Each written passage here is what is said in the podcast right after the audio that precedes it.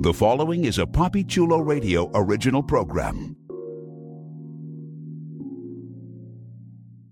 The views and opinions expressed in the commentaries and or interviews in the following program are solely those of the individuals and are not views of Papi Chulo Radio, its parent, affiliate, or subsidiary companies.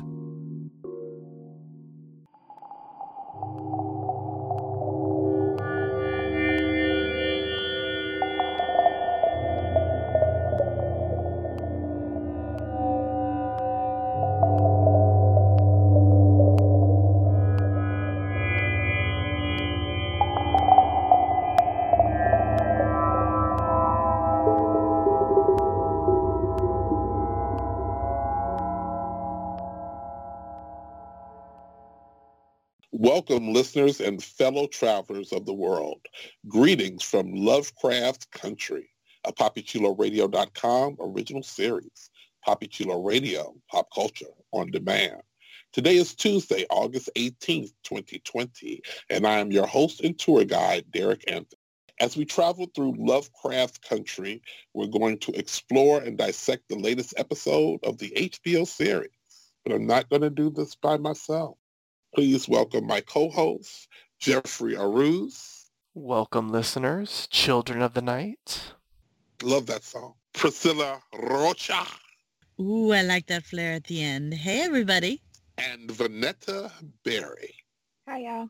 Let me open the guidebook so that we can explore season one, episode one, which was titled Sundown and aired August 16th, 2020. Here is the official travel diary of our itinerary. Veteran and pulp function aficionado Atticus Freeman travels from the Jim Crow South to his south side of Chicago hometown in search of his missing father, Montrose. After recruiting his uncle George and childhood friend Letitia to join him, the trio sets out for Ardham, Massachusetts, where they think Montrose may have gone looking for insight into Atticus's late mother's ancestry. As they journey across the Midwest, Tick, Lita, and George encounter dangers lurking at every turn, especially after sundown. All right. Well, I'm not going to ask if anybody has ever seen this before because it was the first episode ever. But I do want to know what everybody's initial take on it was. Let's start with Priscilla. So I know a bit about Lovecraft from his stories, but I know nothing about Lovecraft Country from the books because I haven't read the book. So to start off with that like beautiful like scene was just I don't know, it was trippy and beautiful and just everything I expected from this show and then to have it go into stuff like sundown towns which I I I'd never heard of before and Really?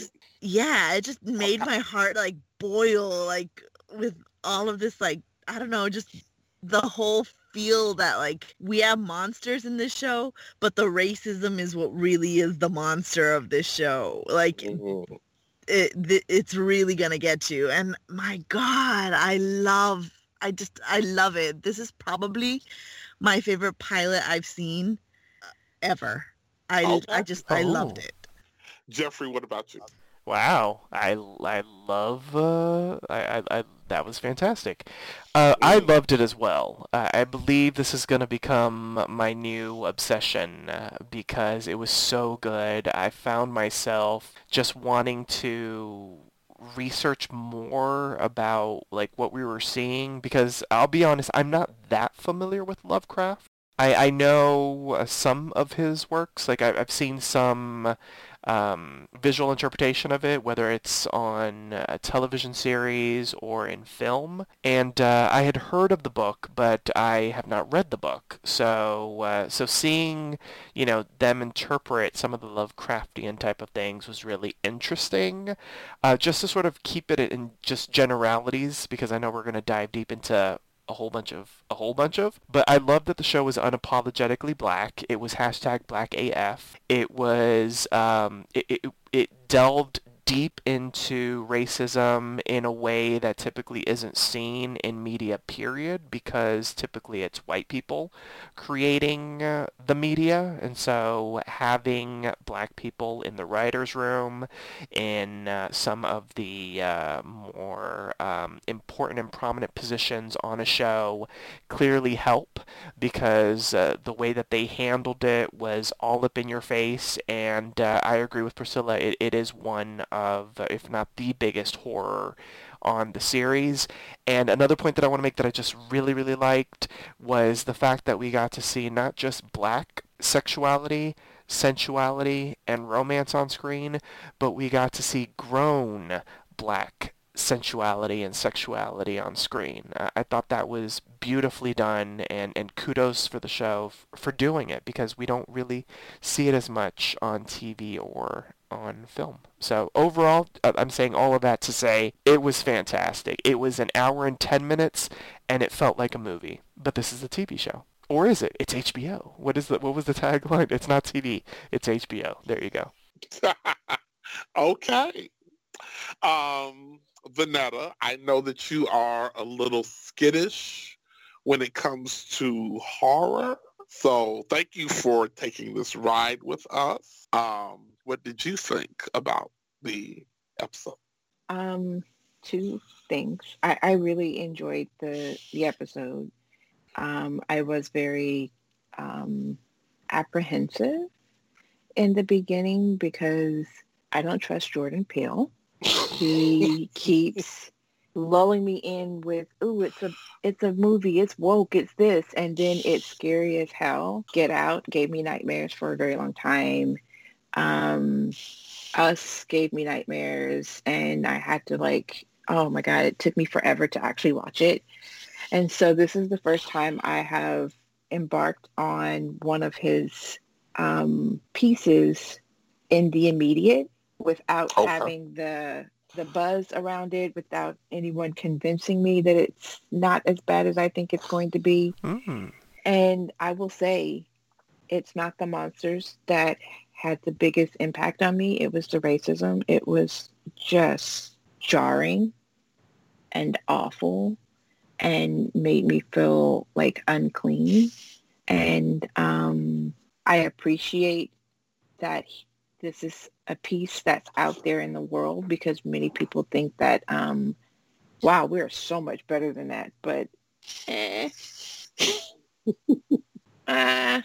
so that's where I am. Um, I'm excited to take this journey. I'm excited that I'm not doing it by myself because that would really, um, I probably wouldn't watch this until all the thing is out, until I have time to listen to everyone else's commentary and then watch it. So y'all are helping me be brave. And we are here for you. We will hold your hand as much as possible. Yes.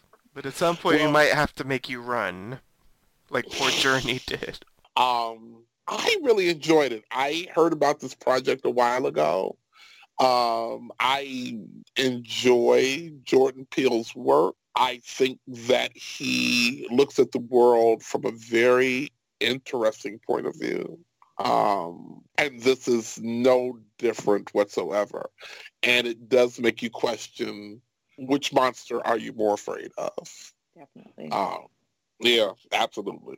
And and it's it, it is for real black. So, you know, I'm always down for anything that's for real, for real black.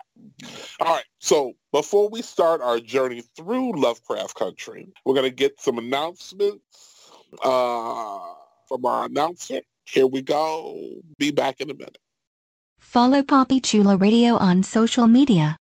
We are on Facebook, Instagram, Twitter, at Papi Chulo Radio.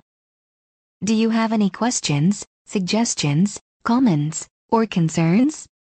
Email us via contact at papichuloradio.com. Are you interested in joining the Papi Chulo Radio team as an on-air personality? Email talent at papichuloradio.com. Binge listen to your favorite Papi Chulo radio programs by visiting papichuloradio.com slash archives. You can also download tonight's broadcast and the rest of the series through Apple Podcasts and Google Play. Just search for Greetings from Lovecraft Country and subscribe. Thanks, announcer. Okay. I don't like to do point by point um, of what happens in the show. I like to hit major themes. Um, so I do want to start with the opening because the opening gives us our whole, our opening gives us our background for which we are going to, our, our blank canvas for which we are going to color on. Who else was blown away by the opening? Me.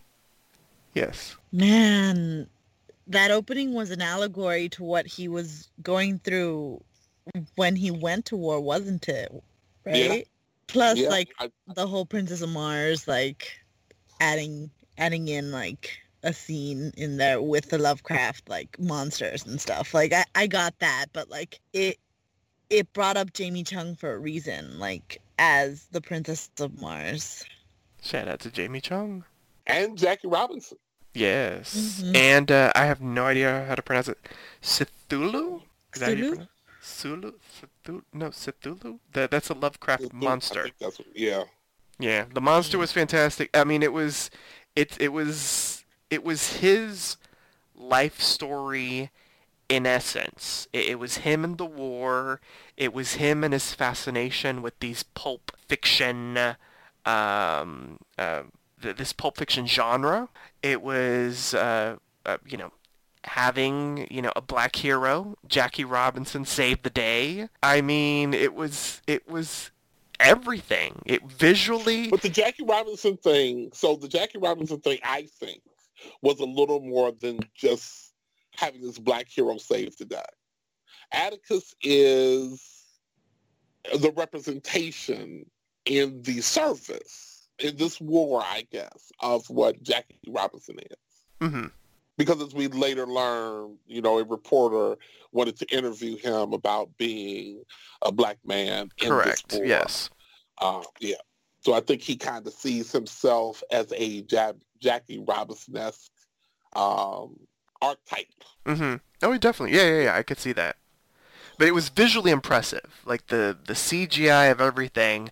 There's so much to see. It's definitely a scene that needs to be rewatched just to pick up on everything that's going on because it's it's just visually stunning and strange all at the same time. I love how the uh, color fades in. Yes. I was just thinking that like not even Jackie Robinson can overcome the immortal elder god.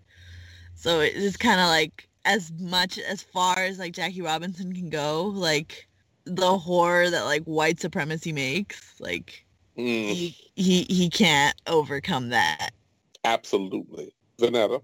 I was thinking um, when I first started watching it, I was like, oh, it's a flashback, you know, and it had the like the the film projector sound, and it was kind of scratchy, and it was black and white, and I was like, oh, very interesting. And then I see a flare in bright orange, and I was like, what? Okay, now what's happening? And so I felt like that transition visually was very gorgeous and and sexy. Um, it just really went well as they as the screen um, the camera panned up and we could see the battlefield was not what we expected and um, and then the princess comes down i just thought that that was just also beautiful and as a body painter um, i just wanted to point out that her body paint is really awesome and Okay. they have done some projections on it, um, some, you know, post production type of stuff, and it's moving. So like you can see, like it's it's a red skin, but when he she hugs him, you can see that there's like something under the skin moving. I thought, oh my god, this is so awesome! I need this job. If you're listening, Jordan Peele, you could hire me as a body painter, and then I will forgive you for scaring me. You're saying. Oh, We're going to make sure that your work gets in front of Jordan Peele's eyes. That is one of my new missions in life. Yay! So our next um, big motion is after the after the flashback uh, dreamscape. Our main character wakes up on the bus um, as they are leaving Kentucky. Now, I don't know if anyone has ever made the journey from Kentucky to Chicago by car before. Nope. other than me. I have. Uh, it's a seven-hour trip by car in 2012. So in 1954, I can only imagine it was a 12-hour trip. Uh, and then the bus breaks down. And we get to see our first real, we get our first real taste of us and them. Was anybody surprised they got left behind? I wasn't I surprised, was. but I was really annoyed that they, the bus driver could have at least, you know, said, look, y'all not coming with us, so y'all need to get to stepping. And, you know, because her stuff couldn't be taken off. He literally waited. He didn't wait because he was waiting to see if he was going to get a ride. He waited because he knew that she needed to get her stuff off. I thought that was a very um, gentlemanly thing to do. Like it shows he has good home training. Well, I think people, I mean, I think black people looked out for a lot, for each other a lot more back then. Absolutely. But I just, like I said, it would have been more compassionate. I mean, I don't want to make the assumption that all races have the equal level of racism, but in this instance, y'all knew y'all wasn't going to give us a ride. You could have just let us get our stuff. We could have been walking already, hmm you know, for however long it took for that pickup truck to show up. Because here's the thing. They didn't walk to Chicago. Uh, like I said, I've done that drive before. There, as a matter of fact, I've been on a bus that broke down on that road, or probably not that road, but on that trip from Kentucky to Chicago. There's a lot. There's a lot of empty Illinois space between the Kentucky border and Chicago. So who knows where they had to walk to? There's a whole story in there that we Mhm. never got. Yeah.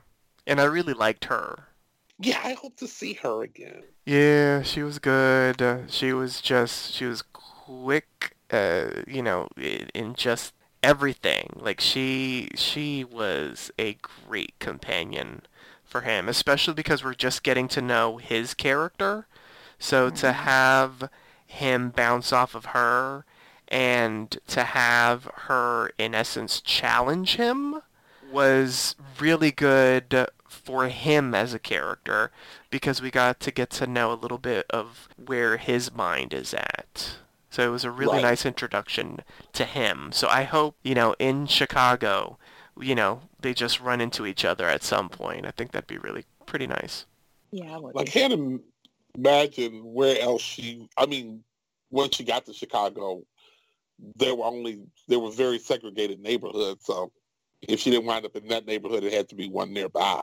I want to say, um, when we see the first visuals of Chicago, why am I looking at the L going, the L looks so old that that shot could have been done today and it doesn't even make a difference because that so little has changed about how the lines look. I hmm mean, except for like where the platforms are, all of the underside looks the same in most neighborhoods. I so I saw that because I grew up in Chicago. I grew up on Mhm. the south side of Chicago. I don't know. I I know. I know that background shot when they do the establishing shot of the neighborhood. I Mhm. just can't place where it is right now. But I've seen it before. I know it, and I wish I could figure out where brown they shot this. You think so? Yeah. But I just I'm just tripping on how old the L looks or how timeless the L looks. I guess that's more appropriate. Yeah, Because it it still looks the same. pretty much the same. Yeah. And it's just as loud. so we get to Chicago and we meet George and Hippolyta. It's And ladder. Hip, I'm sorry, Hippolyta. And Black Love. Older Black Love. hmm Which is something, as Jeffrey said earlier, you don't get to see on television. But you do get to see on HBO, which if it can cash in a sex scene anywhere, it's gonna do it. but it was just wonderful to see. I mean, they were just, they were clearly playful and in love. He was and- clearly playing with something. And, the walls are thin. hmm Women got fingered in the 1950s, right, Vonetta? People got fingered all the time. Yeah. The only thing would have been what would have been better is she had turned around and fingered him. Oh my gosh. Maybe not in the 1950s. Um, it was happening then. I know, I know, but it's on. that was the Everything's happening. gag. Exactly. Yeah, yeah, yeah. No, we'll talk. I'm sure he, he has a question about that. You know what? Not really. I mean, it was what it was. I do, you know what? I take that back. I do have a question about that. Um, but before we go, to, I want to talk about black women and how black women then, how black women now hold us up because we discover that even though George goes out and gets the, and writes these notes and everything for the travel guide that he does, his wife actually writes the book. Mm-hmm.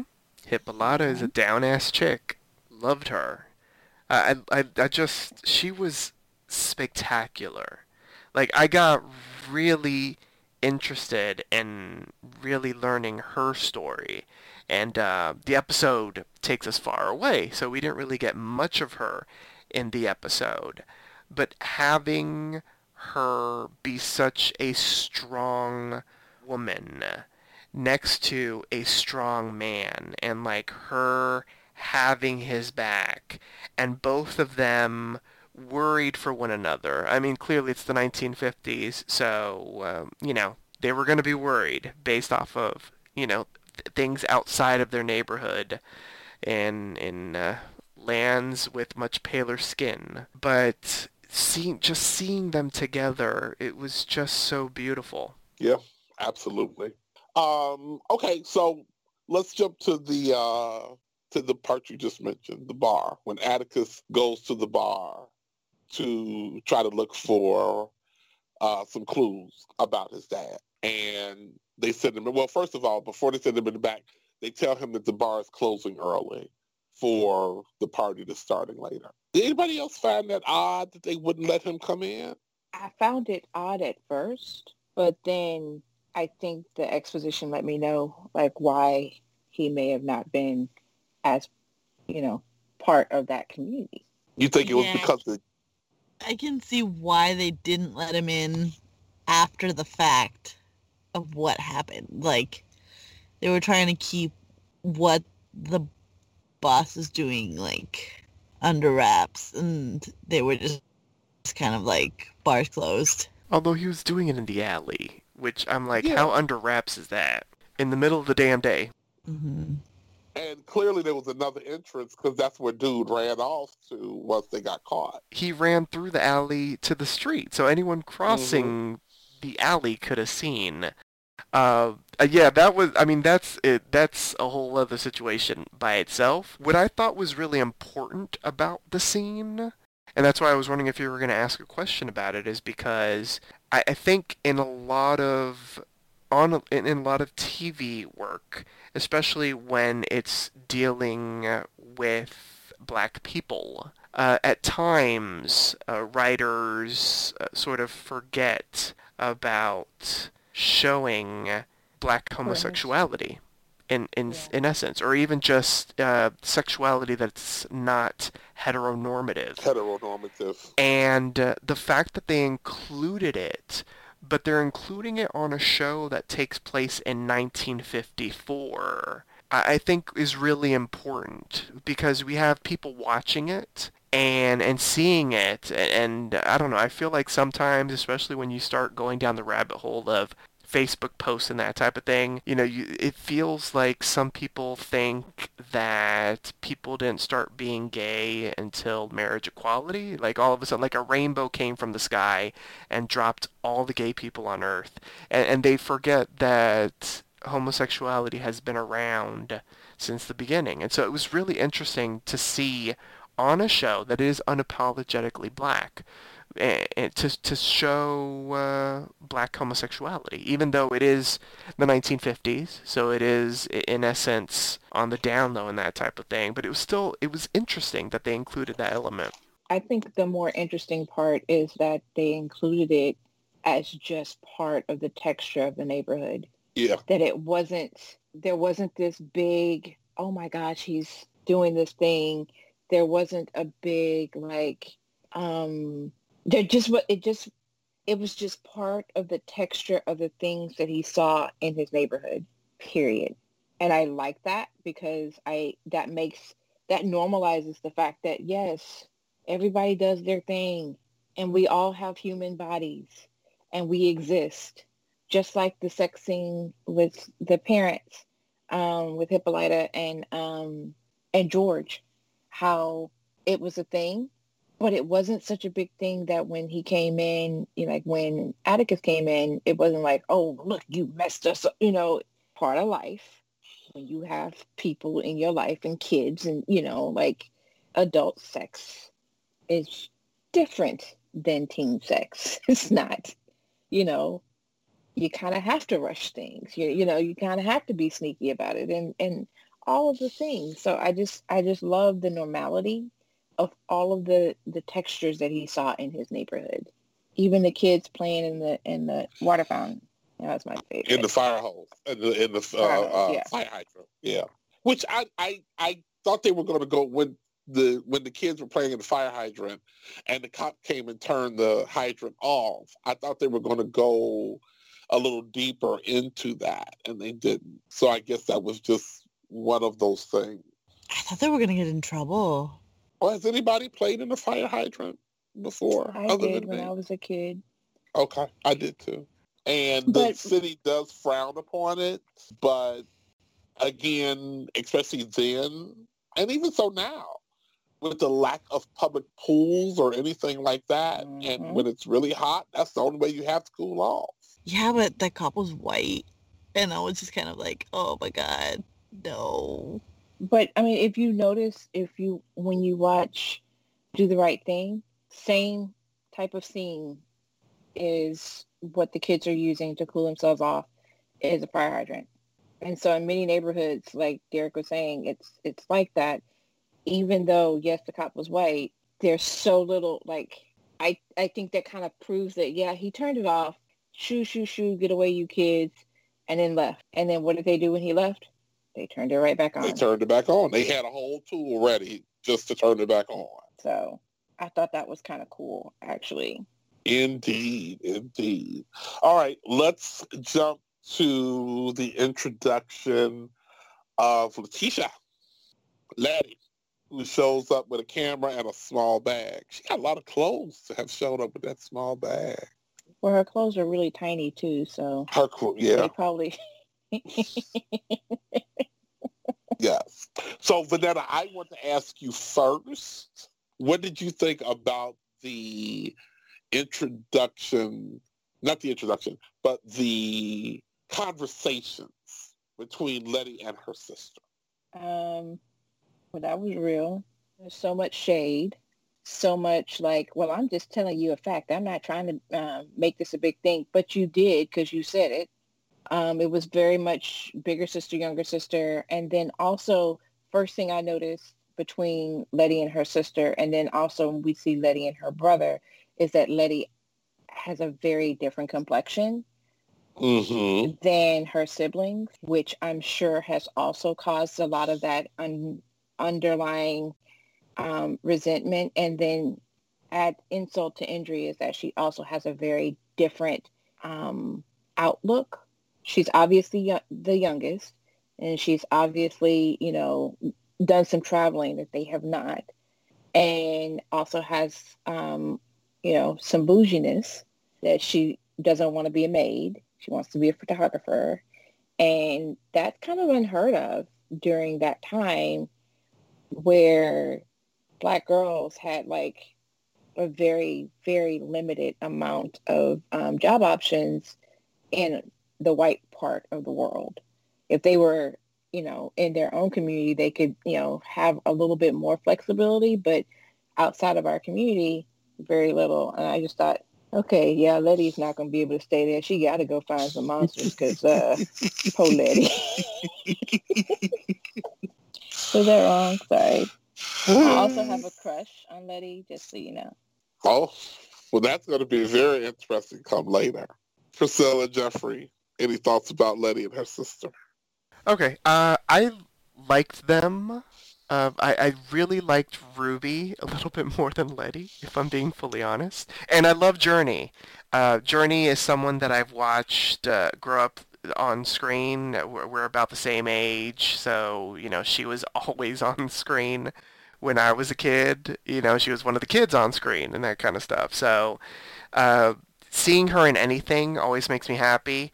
Uh, I, I did have the tiniest of problems of sort of because it seems like in essence she's going to be one of the heroines of the production that the heroine is a, a light-skinned black woman just because colorism and, and, that sort of thing and, and i did hear an interview with one of the writers where she had a problem with that as well um, mm. so I, which i thought was really interesting um, but Jurnee can act. She was she was good.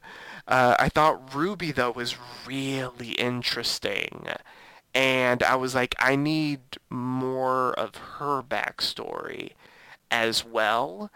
Uh, I, I, thought the dialogue between them, um, they didn't really discuss colorism, but they discussed colorism. Um, mm-hmm. I, I, thought the telling line was uh, when they were talking about, oh, I'm just going to walk into that department store and get that job. And, uh, you know, even though Ruby had been applying for as long as she has mm-hmm. been, yeah. uh, Leti will probably get that job because she's light-skinned. Mm-hmm. You know, it, it, I mean, it's, it's sad because it's the 1950s, but it's, you know, it's all, it's the house versus the field. And it's something that's just, it's ingrained in the United States mentality because slavery is the original sin.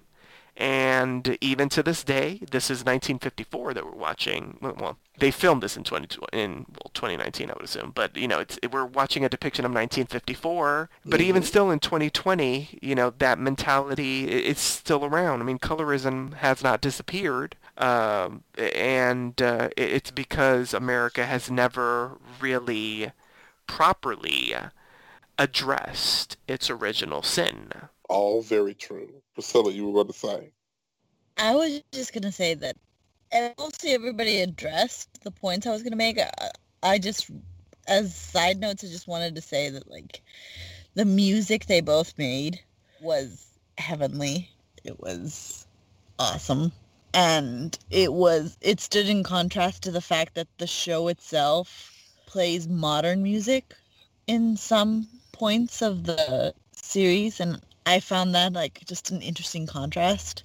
And the whole dynamic with her sister brought up the mother and the fact that she didn't go to the funeral and I there's a story there behind that. It has to be more than just oh I was busy.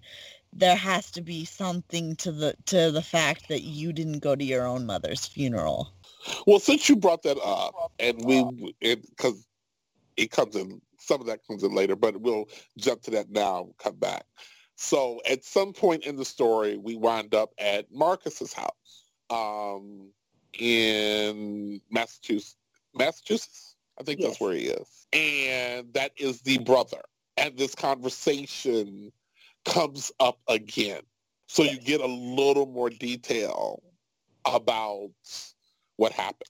You don't get the full story, but you get a little more detail with her and Marcus arguing about why she didn't make it to the mother's funeral. I got the impression that it had to do with like she asked for money from Marcus and then um and then she actually needed the money to get some friends out of jail. I had a feeling that there was more to that story, more like um, she needed to get herself out of jail and was too embarrassed to say it that's what I drew from the conversation, which we didn't get to hear all of because then here comes George and Tic talking. I'm like, shut up! I'm trying to there's hear. Two, there's two family conversations happening at the same time, which upset the hell out of me.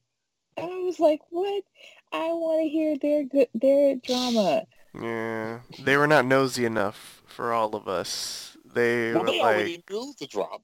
Well, yeah, that's true, but they needed to. They needed to hear, simmer down. I did hear her say something to the effect uh, to to her brother DeMarcus, I did hear her say something to the effect of the way Mama treated me. So I The- think her the- showing up was a little more about their relationship, her and the mother, than it was Yeah. about anything. They're at one point they're like, you you all try to act like she's some saint, and Right. I remember that, and I was just kind of like, oh shit, you're talking about your mom like that, and she's dead. Damn, that that must mean that like she really fucked you up, didn't she? But that's true. We have a tendency to sanctuarize people after they pass. Um, and that's not necessarily good. Like I, I, I think nobody's taking her pain. Again, I don't know what happened, but I think Ruby and Marcus are not taking her pain into account. I think that they are just coming down on her between the colorism issues that they have and the fact that she's the youngest sibling and the fact that they have both sent her money and she's been able to like she's just been she they've been a they've been they live a life where they have to live a certain way because of their color and their size.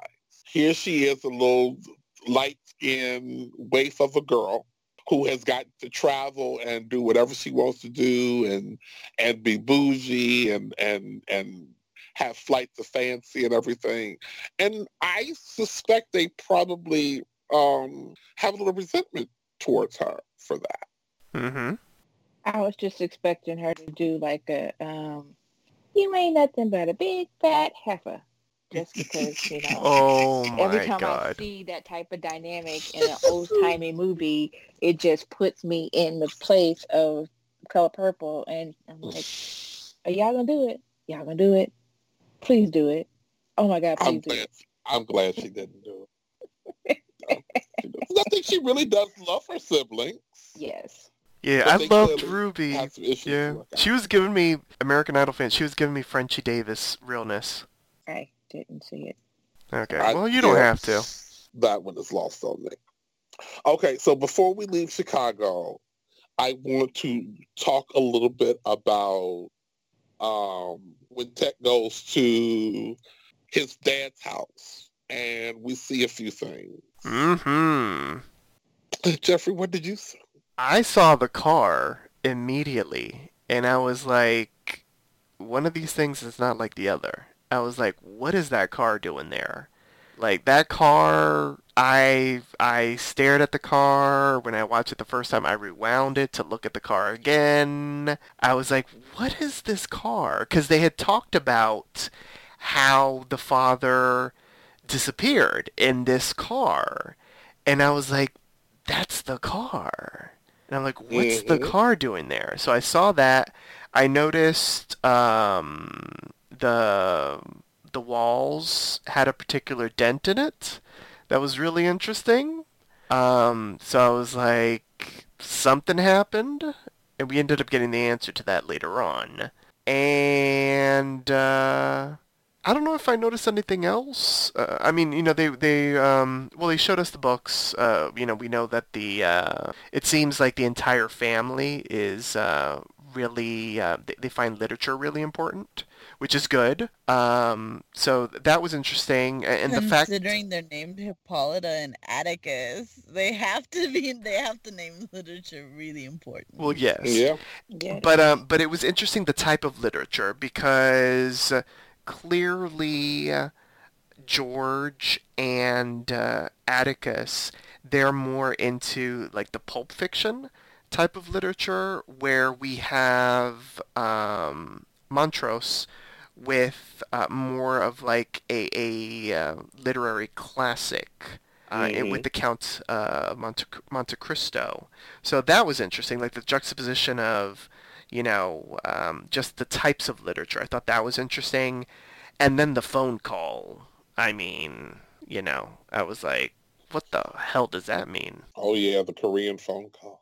Yes, uh, which I was like, all right, 1954, you could just, you know, Murray Hill Call South Korea. 9099, you could just, you know, call up North Korea? No long distance? I mean, where the hell is It was long distance. That's why he didn't talk very long. Oh, Yeah. okay. Well, he didn't talk, period, because he looked like he was shooketh. And then the lady was like, you shouldn't have gone home. And so he was like, oh, it was time to hang up. Beware, beware. Yeah. I mean, that you know, usually when someone correct. is like Jamie that, you just hang up. Wasn't it? It was Jamie Chung, yes. Yeah. Yeah. So, this is what I noticed about the dance part. I mean, all of that other stuff, yes. There was two things that I noticed. One was we keep getting a symbol throughout the show. Because I think by now this was the third time I had seen it. We keep getting, if not a clock, but a circle with numbers around it. It showed up a couple different times. And sometimes it was a clock, sometimes it was something else but it was always a circle with numbers around it. The other thing is wherever, whenever Montrose left, he left real fast. He left an open, he left an open bottle of liquor on the table. He left a half, uh, a glass with with uh, liquor still in it.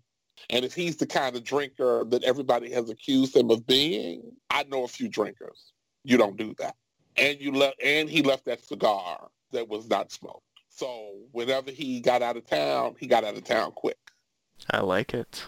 All right, so George and Letitia and Tic are uh, packing up Woody, and they've said their goodbyes to everybody, and they've been given a comic book to read from lovely Diana, and they are off and on their way on to the Midwest to update the the, the Negro Traveler's Guide. May I just say before we go further that I am so excited because I've been thinking a lot about the Green Book since we've been, um, you know, quarantining and Black Lives Mattering. Um, and the idea that that is the business that um, George is active in, which gives him the means to be able to travel and also be able to warn, like, hey, don't go to this place. This is not a good place. And how his daughter makes the the, the drawings for each one, I just thought was so awesome. It's just I loved her drawings on the atlas. hmm yes, those were so cute. What an important Yeah. job. What a terrifying job as well. Yeah, that really says a lot about you. That and and they kind of you know go into it. I do this to keep other people safe, Yeah. and it's cost him both of his kneecaps. mm-hmm. Yeah, it, it cost Marcus both of his kneecaps. So, you know that it, we talk about heroes and such, but you know, uh, people that do very little small things can be just as heroic. Yeah. So we're off on the road, and we get a little James Baldwin. hmm And Gordon Parks. Um, and Gordon Parks. yes, I love that shot. We got two of them, if I'm not mistaken. The ice, I thought the ice cream stand was one of them. Yeah, that's what I thought too. I know that outside of the colors only sign Yeah. was one. Yeah. And we also got some Aunt Jemima pancakes. We did. Jemima's. Yeah, we got uh, important imagery from the Thus time that proving again that they That's proving what? no, that's proving again that that that race brand took forever to fucking change their marketing until what was it again this year? Jesus. Yeah. Two months ago, they two Yeah. months ago they realized, oh wow, this might be racist. I This know after racist. after the movies, imitation of life, etc. Like you would have thought, but no. But it's important imagery nonetheless uh, because it, it- it showed us, you know, exactly what was in everyone's face to sort of, in essence, put black people in their place. Whether it's the imagery in the ads, uh, the way uh, that man, uh, you know, acting like a monkey and all that The, type ga- of stuff. gas. Yeah, the gas station dude. Um, the the housing advertisement. Like it was just, it, you know, their That housing advertisement, let me tell you, that Mm-hmm. I absolutely loved. The one with all the, the, the with the family in the car. Yes. Yeah, and in front of the bus stop where all the black people are standing there waiting on the bus. Yes. Yes. Yeah. But in essence, it's you know, it's how it was. It was white America, you know, telling black people to stay in their place. You know, there are two Americas. There's the white America, and then there's the black America. You know, the one that has the coloreds only sign. You know, it, was just um, that image at the ice cream shop. You know, the white people, the the white um, servers at the ice cream shop doting over the white customers, and you know, you have the black customers waiting until Mhm. the white servers feel like serving them. Absolutely. Absolutely. Yeah, So- and- and okay, James Baldwin's words. said Well, uh, well, you just just to put a cap on it, and James Baldwin's words, like over it, you know, talking about America for black people, and, and then showing us the um, all these um, Americana images of you know just the two worlds. Yeah, yeah. The, the, the, I, I'm, that point is brought home later, and because I'm I'm going to come back to that very point that you just said. Um, so before we get to the to the diner, I want to ask Priscilla. So you said that you were unfamiliar with uh, sundown towns until this episode. Mm-hmm. Yep. Um, so when you saw the sign, what did you think? What, what you Oh my god, I was so pissed off. I was like, "Are you serious? Don't let the door hit you on the way out." Just basically. Oh my god. All of this this whole just I don't know, this episode just kept hitting you with the it wasn't just the South that was racist. Everywhere was racist. This it was just a pervasive theme everywhere. And it what uh, I, I was thinking like are we back in kentucky? No we're in massachusetts. Where supposedly like if you read your us history books the way they teach them this time like no after after the civil war everything was better and the north was the side of good and everything was hunky dory there. It was just the South that was full of hicks. No, it that's not the case. And I don't know, just the sun the sundown town thing was just it's a scary thought to not be able to stay in one place or to be able to get your gas and to think, okay, I have to stay here and get my gas, but be able to leave and know that if sun if the sun goes down, I'm gonna be in trouble with the cops. So I need to haul ass and get the hell out of here. And Mhm. there's sundown counties. Jesus. Yeah, and that's And there still are. I was gonna say that there's a few TikTokers that I follow, and one of them he, he's like this like country white dude, and he I wouldn't follow think, him too. I know Yeah, he's exactly so who you're talking funny. about.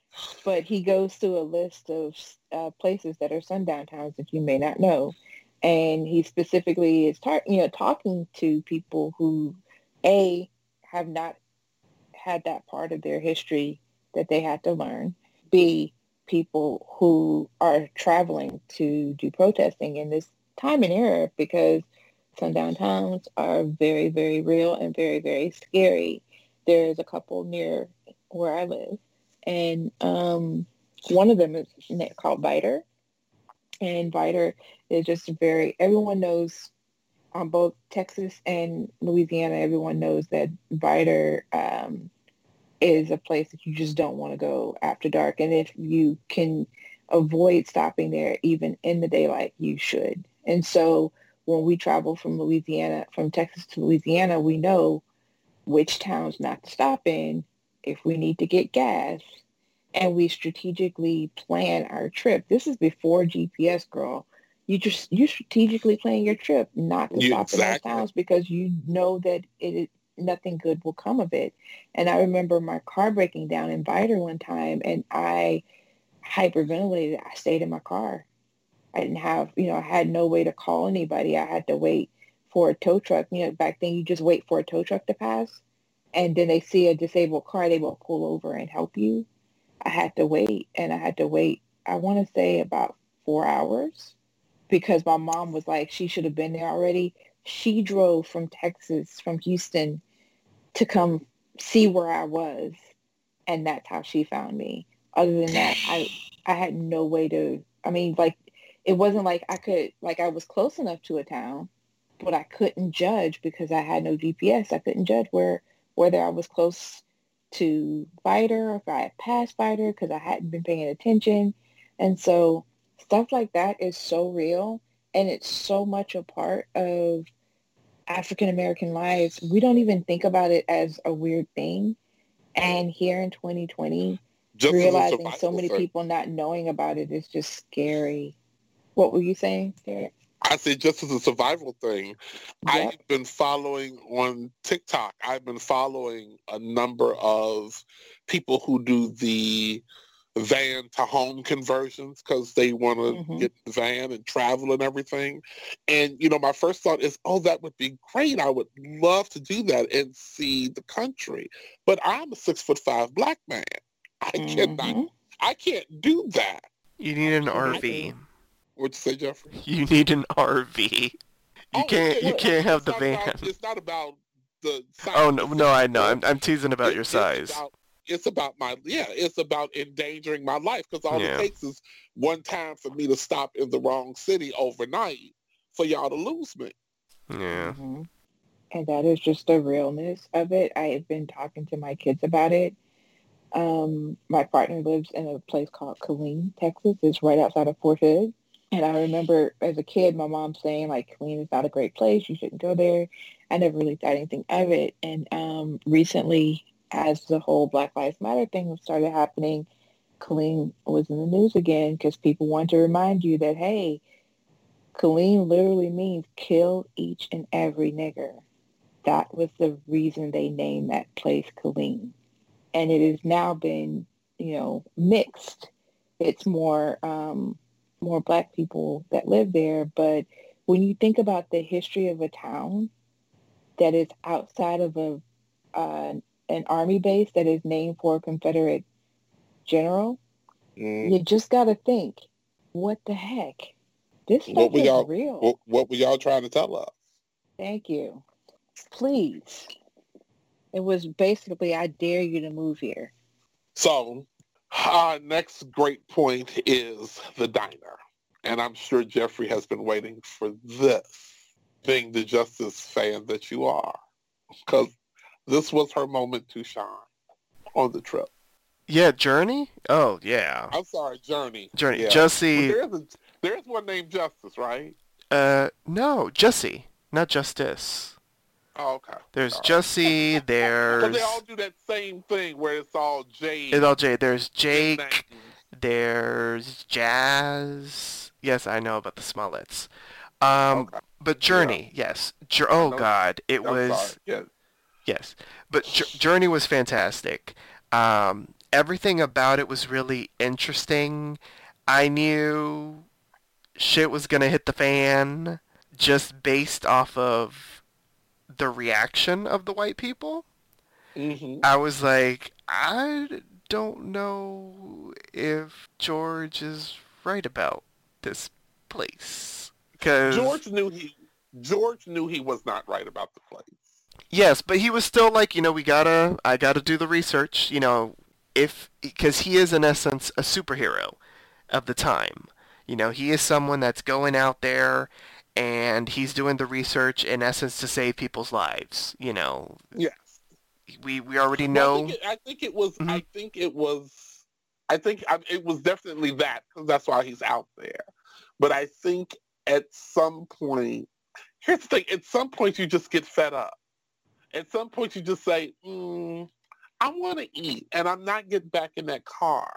Yeah. And like, and I think that's where he was because he had that whole speech about you're a veteran and I'm this and we got money and we're Americans. Yeah, we're Americans. We, we have money. Anything wrong, and they need to feed us. Yeah.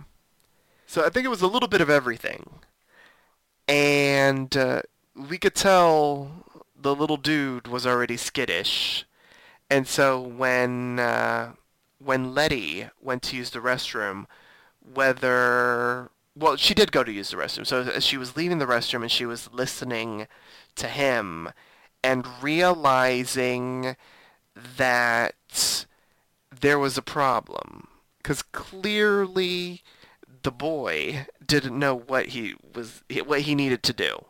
He just knew that he didn't want to get in trouble like the previous owner because apparently the previous owner was allowing black people to uh, be uh, patrons of uh, what was that like a like a diner soda shop Mm-hmm. type of thing.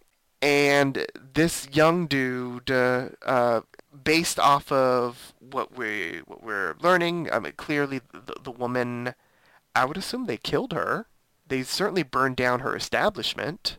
And uh, they gave it to a new owner, another white person in the town that was not going to be serving black people. And so Leti knew immediately was what was going to go down.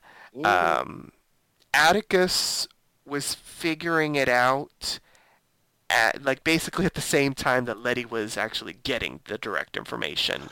I love the lesson that we got on why the White House is white. Yes. I didn't know that. I did not. But it was an interesting it was an interesting and important history lesson. And then when she was like, We need to get the fuck out like it was so suspenseful. It was beautifully shot because I, I feel like I mean unless you don't have a heart, like you, I was worried for these characters. And like I didn't want any of them to to get shot. I didn't want any of them to get caught because who the fuck knows what would have happened to them. So I I was worried for them. Like we just met these characters, but I I needed them to survive cuz that shit was hella suspenseful. Priscilla, were you surprised when it went down like it went down?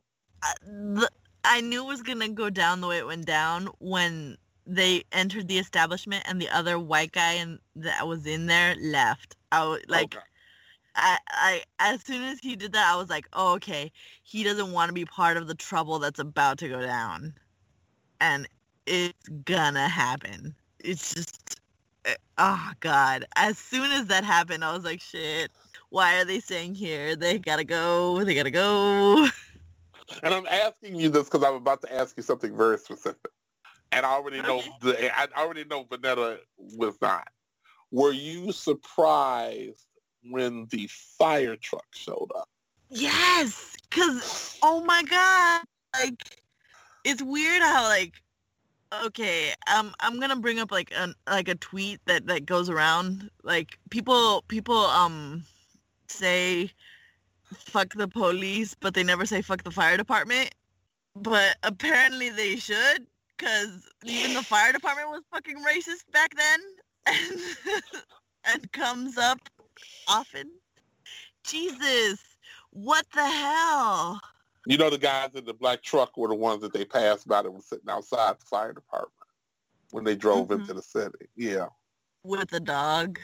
With the dog. Yeah. Jesus. The, like they, they, they, they, they had that scene just to have the viewer kind of categor- catalog that in their head and keep that in there as like there's danger in this town and later bring it up to say there's danger in this town and it's directed now straight at the characters. Vonetta, did you have anything about the whole diner fire truck runway runaway scene? Well, I just was, I didn't scream because people were asleep when I was watching this, but I was like, get your ass up. Get your ass up. You know, you know what you're saying is bullshit. Get your ass up. When she heard the information, I was like, see, get your ass up. When he, you know, gave his history lesson, get your ass up. When she said, get your ass up, so we got to leave, he finally got his ass up. I'm like, why didn't he listen to me? I could have saved him. That was the whole conversation that happened to me while I was watching. But I know people like that um, that are just tired of giving in and Mhm. just are like, you know, this is the stand. This is where I'm going to make my stand. You know what? Maybe now is not the right time to make that stand. Maybe we could pick another time. Maybe I'll come back and make that stand later. really. Let's let's be alive to make the stand. And also George is a little um um misogynistic. A little bit. Yeah, yeah.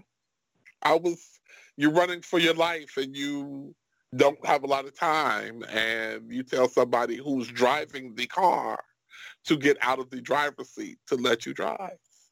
When you I literally love how don't she have dropped any all the seconds F to bombs spare. on him too. Yeah. But Leti, she experienced that a lot throughout the episode. Mhm. And uh, she wasn't down for any of that. I loved it because they all they kept on trying to, um, with the misogyny, to um, call her out her name or not use her name, and she was like, "No, no, no, I'm Letitia. I'm Leti," and I really like that. Uh, that it was a good uh, character beat for for her. Um, Silver Sedan, Sason. We don't Mhm. actually get any more information about the Silver Sedan other than it's English made. And there's a lady in it. Cause what? No, I'm saying, and there's a lady in it. And there's a lady in it. Yes, a blonde hair, blue eyed lady. And Mhm. it's got a force field. Or It's something. got something. Yeah. So George made a very interesting decision after that happened. he decided that the next time he went out, he wanted his wife to go with him. Now, I know they had this conversation earlier before he left Chicago, where she said she wanted to go, she could go in his place or go with him. And he told her how dangerous it was. And it is clearly, they have, they have gone through greatness to show us just how dangerous his line of work is. I didn't understand, and maybe somebody else does, what was it that made him decide that the next time he went out, he should take her with him? Um, I think he saw Leti. He saw Ooh. Leti being a capable woman, and he thought about it from the standpoint of, you know what, this is somebody I don't even know, and she had my back. I know that Hippolyta would have my back a lot more than that. You know, like I think that's what I took from it, and maybe I'm just like, you know, I had not thought about that. That's entirely possible. What do you yeah, I thought Priscilla? about it in that way too. No, I I thought about it in that way too. I thought I thought that it kind of symbolized him seeing Hippolyta through Leti's eyes and seeing maybe the fir- maybe the last time that he was by himself, he got his knee shattered, and this time he didn't get hurt, even though the stakes were just as high. So if he had his wife with him, maybe he wouldn't get hurt as often and maybe she wouldn't get hurt and maybe they would like watch each other's backs in the street. Thank you both for that because I didn't look at it that way, but now I do. Makes perfect sense to me. Uh, okay, so we get to Marcus's house. We find out about we we hear about you know Leti not showing up for the funeral again. Um, but Tic and Marcus also have a family moment where you find out that there is some stress between the two of them also that you have not seen up until this point. And this is old family stress. This this isn't something new and fresh. This is something that's that's apparently been bubbling beneath the surface for years. So did anybody else notice the weirdness when George was um he was on his phone. I mean he was on the phone, called his wife, um very brief conversation and then gets off the phone and then he looks at this photograph that is obviously not Hippolyta. I saw that, but I thought that was her. I thought that was a younger picture of her. It didn't look like her. It didn't look like an even like a de-age photograph of her. I mean, you could be very right. because he he tensed up twice when Tic was talking about his mother. And he looked really, really nervous about like, I don't know why your your dad can't just leave that alone.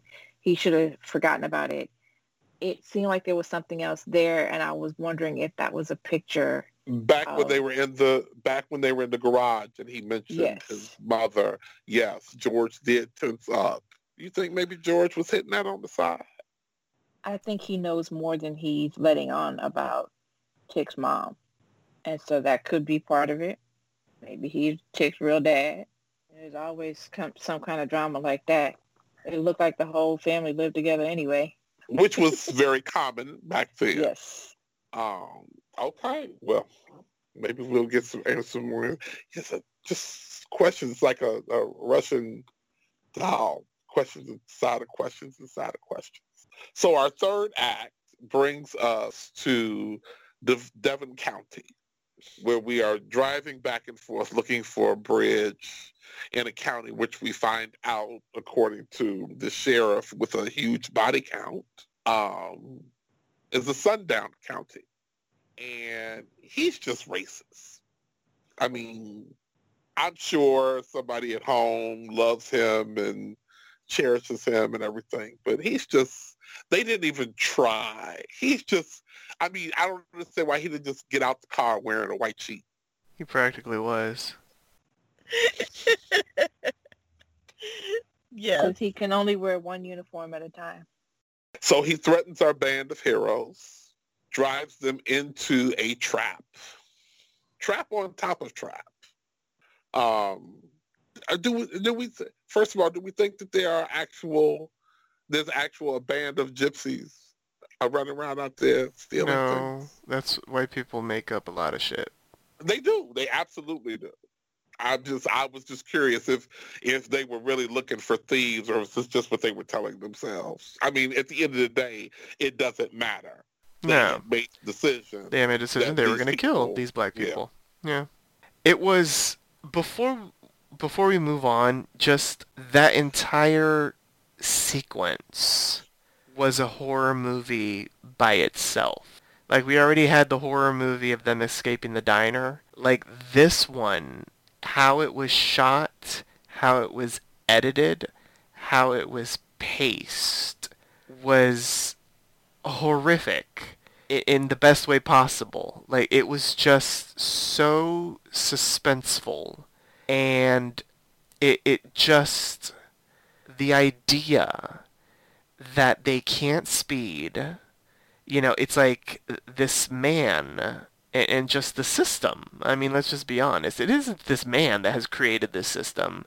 I mean, it's it's white privilege, it's white supremacy, it's a system that uh, that treats one skin tone better than the other, and so there are all these rules in place. You know, the begging for the U-turn, the uh, you know, well, you know, if if you go to the south, you're not going to make it. Oh, you know what? Maybe you'll make it if you go to the north. So it's like all of these hurdles that they have to overcome. And you're just worried as the viewer of like when that sun goes down, we all know exactly what's going to go down. And so you're you're in the car with them and then they make it out the county. And at least I did. I breathed a sigh of relief but then to see, no matter what they would have done, they were going to get caught anyway. They were waiting for them. It, it was, as you mm-hmm. said, Derrick, it was a trap. But I, man, that was just, it was beautifully shot and, and just beautifully expressed on film. And, uh, it, you know, as I mentioned at the start when I was giving my, my initial reaction, the show is unapologetically black. I mean, it's showing us exactly what it was like. And and there are so many films and uh, television productions out there that take place in the 1950s or even earlier, but because they are written and adapted or whatever from white narratives, you know, they usually have the white savior. And so mm-hmm. it's, you know, they always have the white savior to make the white people white people feel good about themselves. Like there was someone out there that was fighting against the slavery. There was someone out there that wasn't down with uh, the racism. And as Priscilla stated, you know, this is the North. You know, we're all taught that the North was good, the South was bad. and you know it, it, that was not the case. You know, there it was it was a city by city, county by, by county, state by state sort of situation. Indeed, indeed. Um, Vonetta, Vonetta. That was a very scary part for me, and my ass cheeks were clenched the entire time. and again, thank the heavens you did not have a bean dinner. Peele was just rude. And I know why you hate Jordan Peele because Jordan Peele gives you actual horror, not made up horror.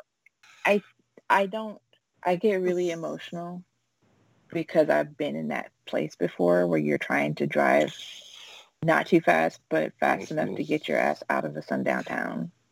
And it is, it is a horror like nothing. No animal, no goblins, no vampires.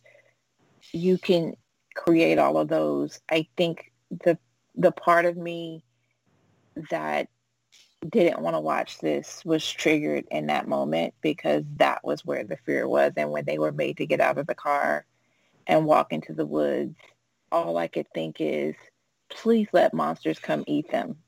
So in theory, when the thing happened and, you know, all of what other people think of as horror is happening, I'm thinking, thank God. Thank God something is you saving your, them in this you moment. You got your wish. Yes the thing that Jordan is very good at honing in on is the different types of fear. The reason why his things are, are his projects are um, talked about so radically different in different communities is because the fear that he taps into for us is very different than the fear he taps into for other people. Yeah, absolutely. But he knows us. He's like, telling our secrets and exposing that fear in a way that I just think is rude. It's just rude. But yeah, it, I was um I was very suspend I was very worried about them in that moment. Until the Shoggoths showed up. I was so happy. Eat their asses. Until I found out how they become Shoggoths. And I was like, God dang. We can't win for losing. Yes, I do want to, because I know we're giving a lot of love to Jordan Peele, but mm-hmm. we should really be giving love to Misha Green. Because Jordan Peele is an executive producer, but Misha Green is the person that has she been writing all of the episodes. So uh, just want to give props to Misha Green. Absolutely. Absolutely. Well, then she's on my list too now. I know she's on my list too. She she did um, Underground, uh, so I'm she's on my list of people to go and look and I think see y'all what have she's two been different doing. lists. oh, okay. Well, there you go. Most definitely. I, Jeffrey, I think you and Vonetta have two very well, different lists. my list is I need to see everything she's done because this was brilliant. Uh, so the cabin, the Shoggoths attack. Um, we have Tic and Tisha in the cabin.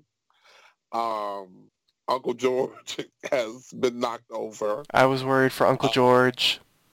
Hey, look, Uncle George still survived, so. I was worried for Uncle George. Um, and we have the sheriff and one of his deputies in the cabin with us. Blaming white and, black folk again. And my favorite line is monsters don't exist. Said the monster. Said the monster. Monsters don't exist. And it, it's a whole thing about you seeing a reality that I, you, you not seeing a reality or not wanting to see a reality that clearly exists. They could have substituted the word monsters with the word racism, with the word mm-hmm. sexism, with the word like any of the isms, and it still works. Yeah, yeah. Even with even with the monsters, even though the monsters have eaten half, half of your half your force, half your police force already, all of your arm, and have taken a gnaw out of your arm. All of your all of your whiteness still comes out when they make the plan to go get the car with the lights and all of that and you tell Tic he can't go because you might because you because you're a smart one. You might smarten up and try to leave us because you've decided that he don't care about the other people, even though he has been on and on about this thing about finding his uncle. You have decided that he would leave because that's what you would do. Because if you make Mhm. it to the car, you ain't coming back. What I liked about this scene Mhm. was seeing the fact that um even though there's monsters, even though they have something a target that they should be like they should have the guns pointed at the door to like make sure that a monster isn't going to go in through there they should have the gun pointed at the guy who's changing into a monster right before their eyes like they they they have targets for their gun they're pointing it at the black people Mhm. what the fuck Because racism never dies. You you might be scared shitless, but you ain't gonna forget about your racism. No, your racism trumps everything else. Yeah. Because if they would have had the story gone a different way and had, let's say the man had not turned, you know, the monster that says there are no monsters didn't turn into an even bigger monster, uh, had they all gone to the car, the white people would have left them. Yeah. And they would have been shit out of luck. Hell, the white people might have even killed them and took the car. Mhm. So, yeah, the racism trumps uh, trumps. And whenever I say trumps now, it just you know the irony of life. Um, but the racism trumps uh, everything else. Yep, absolutely, absolutely. Yeah, So your your favorite character saves the day though. yeah. She ran. She ran for her life. Not to quote Sweet Brown. You know, she didn't have the bronchitis, thank the heavens, but she ran. Oh my God! Again, suspenseful. Another suspenseful moment. Uh, I, I think I saw a tweet saying that um that she had her Usain Bolt moment, which was awesome. Oh my God! She made it, and that. Oh, can we talk about the Shoga for a half a second? Because Sure. this we got to remember this is a TV show, and yes, it's HBO, so you know we're used to the Game of Thrones and the dragons and all that kind of stuff. But it is it's still a TV show, and the way that they created this creature, which was out of a feature film, the amount of detail, the amount of uh, as fantastical as this beast is, seemed very real. And uh, just you know her experience with it, the, the the fact that we got to see all these close-ups with her journey of getting to the car uh, was just visually spectacular. What a feast for the eyes that this team of VFX people did with this creature. It, it was just so good. But as Vonetta sort of um, wisely referenced, you know, after seeing all of the disgusting horrors of the racism, you know, th- I mean, this creature was like nothing. I I mean, I just hope that our people sort of made it out alive. But how they made it out alive, I didn't really necessarily care because everything else was just so horrific. Period. And in essence, I mean, the creature was there. Well, the creatures, because there were so many of them, were there to save our people. Yeah. Yeah, although not really, because I mean they would have eaten them, but um, but at least at that moment, uh, before would they? I don't know, I think they would have. And and Mama Creature sort of called her uh, pack. I don't know how The whistle work. happens and then they go away. Was it the Mama only- Creature? Is it? I have a theory about maybe it's something else that called well, them we away. don't know what it was, but all I'm saying is the whistle happened Yeah. after all of the white characters have been consumed. But it's only by luck that none of our heroes died. It is by um, luck. Because they were getting again, attacked. They, they were after Tisha hard. Shoggoths, you know, they don't see the color of the skin. They just No, see meat. They just see a meal Yeah. and possibly, you know, a brother or a sister. Yeah, you know. I like how when um, Uncle George was trying to get the um, flashlight we call him the hero. Well, Jeffrey called him the hero, but in that moment, I think he shit his pants. Like, he Probably. was laying on the Oh. ground and he Well, no, I call him a hero for the work he's doing. I think he's a liability when it comes to going up against these creatures because I'm very worried for his health. Uh, because, you know, I, I'm not trying to get an episode where Uncle George dies and then we have to mourn him. I I would love for him to be alive with Hippolyta and we get more answers to Vonetta's paternity questions. Maybe Maury can come in. How old was he in 1954? Maybe he was still doing paternity tests. But uh, yeah, I don't want anything bad to happen to George. No, I can't none wait of to us. do. see um, Mon- what is his name? The father. Monroe. Oh, um, Montrose. Montrose. Montrose. Thank you. Montrose is the the rainbow flag area of Houston, kind of like um, you know, the Belmont area is in Chicago. Well, I was going to say Montrose Beach is where all the rainbow people hang out on the It's lakefront. the the whole street here in Houston. People say, "Oh, I live on Montrose," and you're like, "Oh, you're creative, and you may be queer." Awesome. Having his name be Montrose just made me giggle every time they said it. So our trio survives the night, and the next day they take the long walk where they find the bridge and everything that they were looking for, and they come upon the mansion where And they had a a what the and a what the fuck look on their faces when they came to it. because that was a that was a big ass house. That joint was huge. And before we can knock, we get a blonde haired, blue eyed white man that answers the door with a welcome home. And then they just leave us. They're like- wrong. So Yeah, because this really should have been two episodes. They really should have done two episodes that first night. My God, they look so bedraggled going to the, the front. They look like war had passed They're through all them. bloody.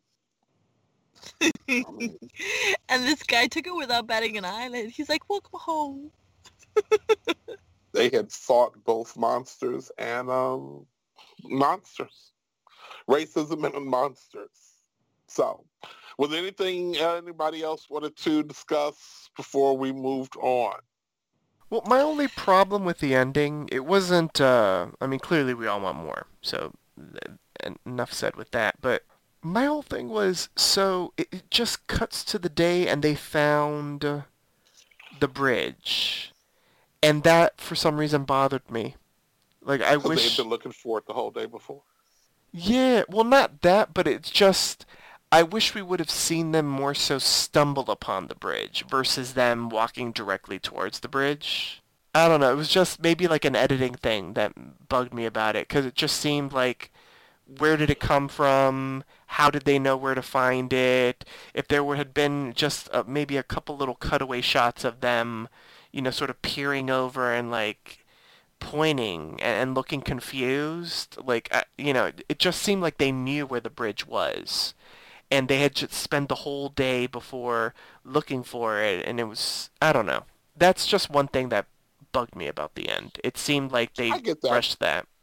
I didn't see it that way. I saw it as like when the police came upon them, they had taken to foot to to walk and look for the bridge because he said he knew it should be around there somewhere.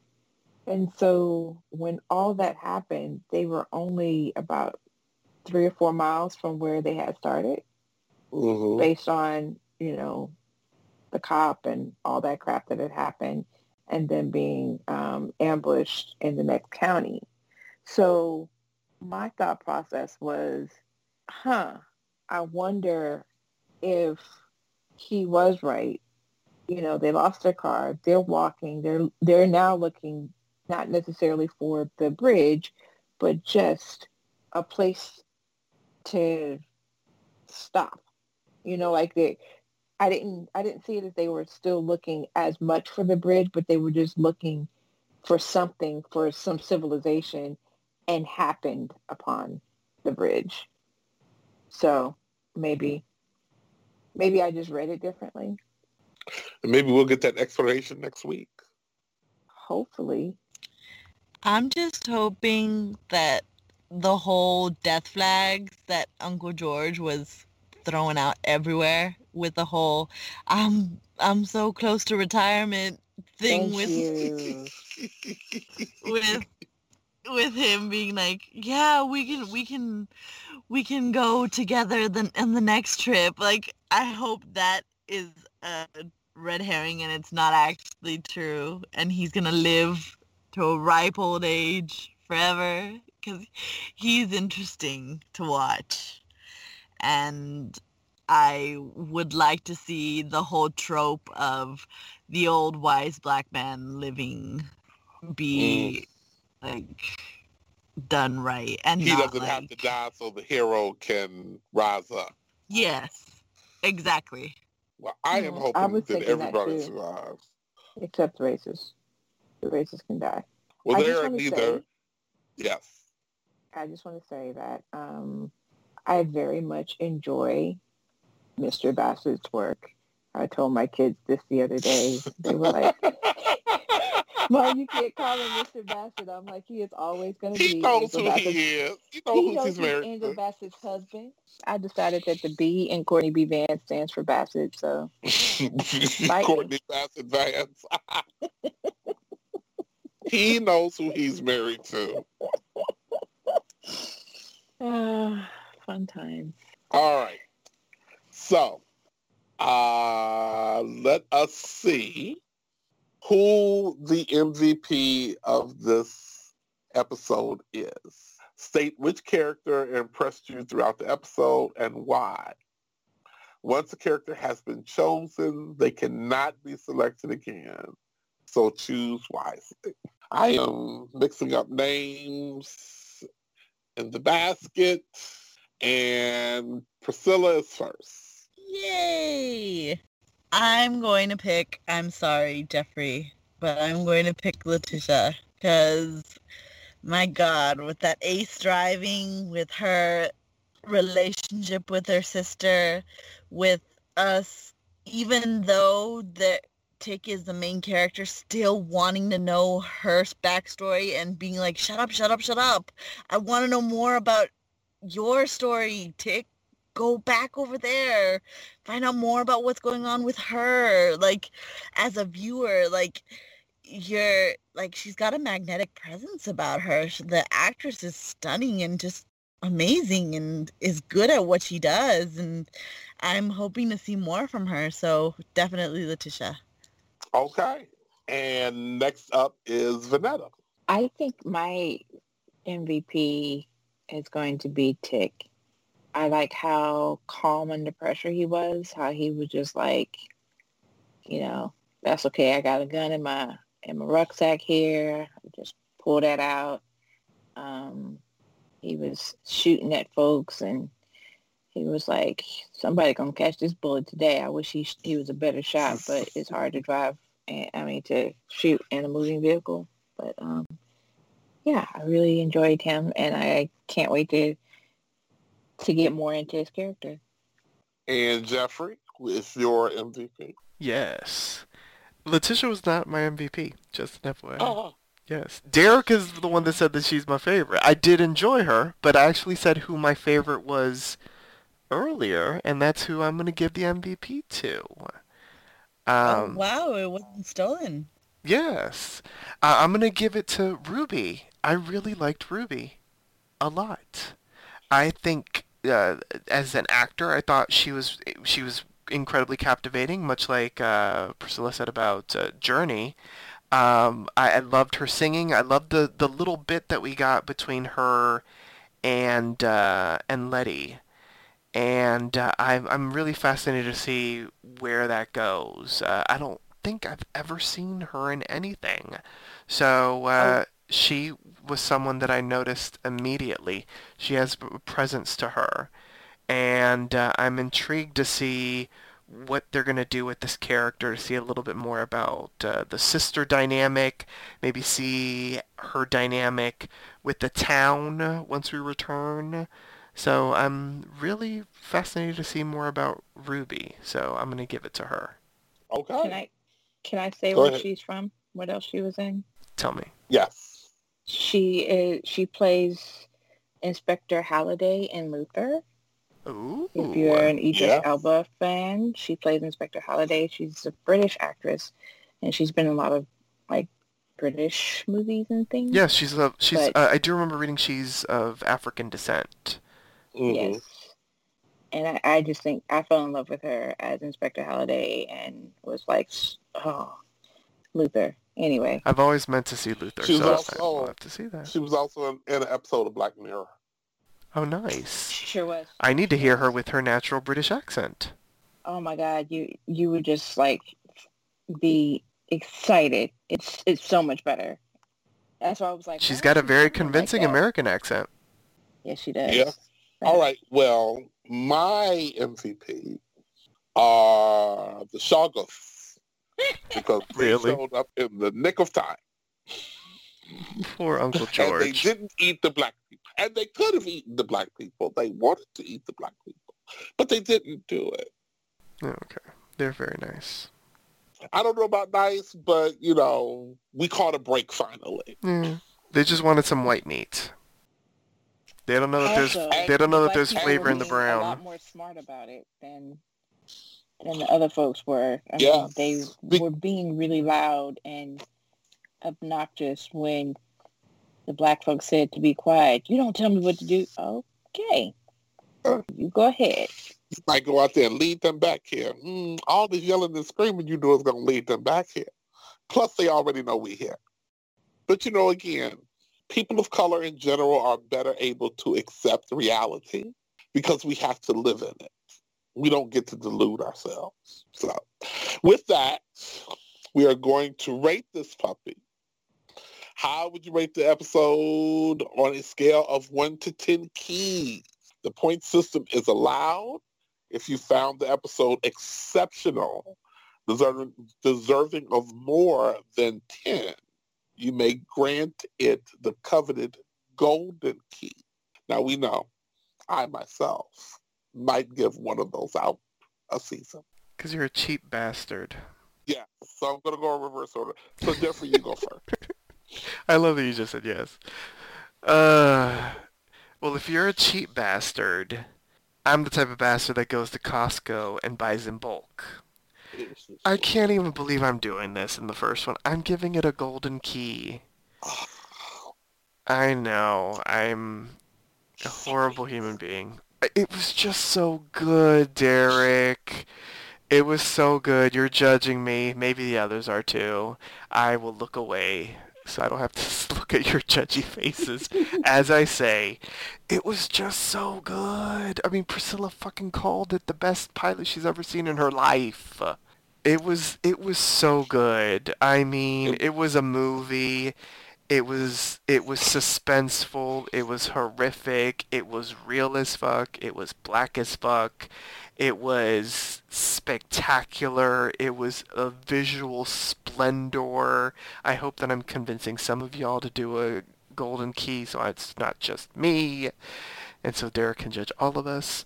But it was it was just so good. I mean, there's just nothing else. And I know, I mean, I know your line of thinking, Derrick. It's like if you give the golden, well, what can you do next? But you can still give another golden. I don't know. You it was can. golden. You absolutely can. It was a golden. It was spectacular. It is a rewatchable pilot, a rewatchable episode. It was just so good. And it was so good, even the uncomfortable parts. And I think we as Americans, and, and when I say we as Americans, I mean white people, they do not like to be uncomfortable. And I feel like we all need to take white people and sit them in front of a giant TV screen and show them Lovecraft Country. Much like I said on a different uh, podcast, they all need to watch Bamboozled, Spike Lee joint. Mm. They all need to watch Lovecraft Country uh, because all these Pollyanna movies, like The Help, and all that other shit that they like to watch, where they're white saviors, they need to watch the nitty and the gritty of what it was really like. because the history books clearly aren't teaching that shit. So that was just my little uh, soapbox moment. But yes, uh, a golden key. Okay. Vonetta. I'm going to give it eight keys. I think it was really good. Um, it was really scary and very suspenseful for me. And, um, grr, but it was good. So okay. eight keys for me. All right. Priscilla? Jeffrey t- took the cat right out of the bag when he when when he mentioned the, the when he re-mentioned the fact that I said that it was the best pilot I've ever seen. I have to give it a golden key because of that. Like it's just my god, it taught me something uh, which pilots never do. TV's so stupid nowadays that it doesn't educate uh, the masses at all and it doesn't I don't know, like it doesn't do anything. It doesn't move you. And this series, even though it's fantasy, even though it's horror, it moved me. It gave me emotions. It made me feel things while watching this series. And it was beautiful and horrible at the same time. It was just everything to watch. And I loved it. I have to give it a golden key. It was just everything. Okay. I would love to give it a golden key, but I can't because it is the pilot episode and I need some place to go up. Um, I'm going to give it nine. I'm going to give it nine keys. Um, it was it, it, it was everything everybody said. It was super informative. Um, it was entertaining it told truths. It, it, it used light to blow out lies. And I liked seeing old Chicago because I grew up in Chicago, on the south side of Chicago, actually. Um, and I actually talked to my mom a little bit about what it was like in that era in Chicago. Um, so a lot of the stuff that she just remembered, they got right she won't ever watch this, but yeah, she she she nailed it. Um, it'll be very interesting to see if they introduce a character named Two Gun Pete, since they're doing the South Side of Chicago. Oh my god! So those of you who don't know Two Gun Pete, look him up. He was a real person. Yeah, we'll have to Google him. Uh, speaking of googling, um, they briefly mentioned Anna. The uh, it, it was a town or was it a county? Anna County about the the woman who um, they said she was a witch because she slept with the black man who was a, yes that that's real. Like I I googled that and that was real. That was a real life thing and uh, yeah, they incorporated it was a small moment in the show, but it was something that I had never heard of before. And I, I Googled it and I was like, oh, that's real. Wow. They accused her of being yeah, a witch because she slept. to blackness could definitely get you killed. Yeah, because she had sex with a black man, and they said that he was a he was a demon. He was the devil. He was the devil in disguise. So they accused her of being a witch, and you know what happened to her. Wow. and on that note, as we end this week's journey into Lovecraft, here's our announcer to remind you on how you can interact with us. Follow Papi Chulo Radio on social media. We are on Facebook, Instagram, Twitter, at Papi Chulo Radio. Do you have any questions, suggestions, comments, or concerns? Email us via contact at papichuloradio.com. Are you interested in joining the Papi Chulo Radio team as an on-air personality? Email talent at papichuloradio.com. Binge listen to your favorite Papi Chulo Radio programs by visiting papichuloradio.com slash archives. You can also download tonight's broadcast and the rest of the series through Apple Podcasts and Google Play. Just search for Greetings from Lovecraft Country and subscribe. Thanks, announcer. My co-host, please wish the listeners a good night. Good um, night, everybody. Good night, everybody. Be safe, everyone. Remember to pack a flashlight. Thanks for tuning in. Download new episodes of Greetings from Lovecraft Country every Wednesday via Apple Podcasts, Google Play, and the Papi Chulo Radio Archives. This is Derrick Anthony wishing you a good night.